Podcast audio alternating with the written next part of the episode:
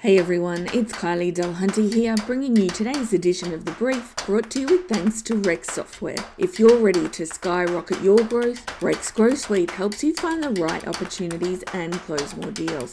Find out more at rexsoftware.com. On to the top stories on eliteagent.com for Wednesday, the 8th of November 2023. And without a fight, raced home to take out the Melbourne Cup yesterday, and the RBA remains locked in a fight with inflation, electing to raise the cash rate 25 basis points to 4.35%. The rate rise, which was widely expected by economists, was the RBA's 13th rise since May last year, and it comes after RBA Governor Michelle Bullock sent repeated warnings that the central bank would lift rates if the inflation outlook worsened, and that is exactly what happened, with CPI climbing 1.2% in the September quarter, up from 0.8% in the June quarter. Ms. Bullock said inflation in Australia had passed its peak, but it was still too high and proving more persistent than expected a few months ago. She said inflation was now not expected to return to the target 2 to 3% range until the end of 2025, and there was mixed reaction in the real estate sector, but Agents Agency CEO Manos Findrakakis said the rate rise was disappointing and one that would damage consumer confidence, slow property price growth, and see already rising rents, which was a contributing factor to inflation,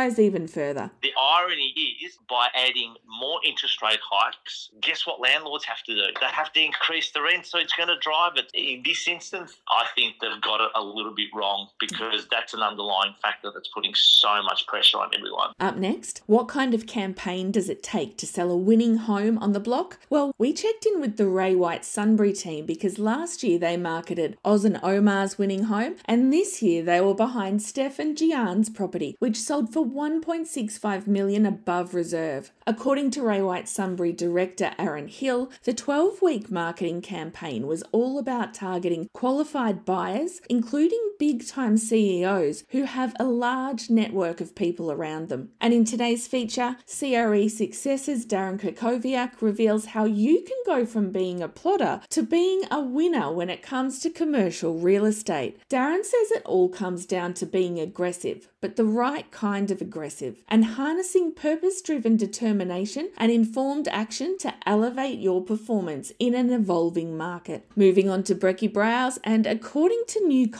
CommBank data, 7 in 10 Aussies believe energy efficient features increase a property's value, so you might want to mention those solar panels in your listing descriptions. And Raine and Horne has released a coffee table book from homesteads to high rises 140 years of Raine and Horne. And Taney Jane shares his prospecting scripts that work so you don't have to get hung up about hang ups. And here's today's slice of wisdom. It comes from Henry Ford, who said, Obstacles are those frightful things you see when you take your eyes off your goal. Okay, that's all I have for you today. Keep listening out for more of the Daily Brief and subscribe at our website, eliteagent.com forward slash the brief. And as always, we're wishing you a productive day.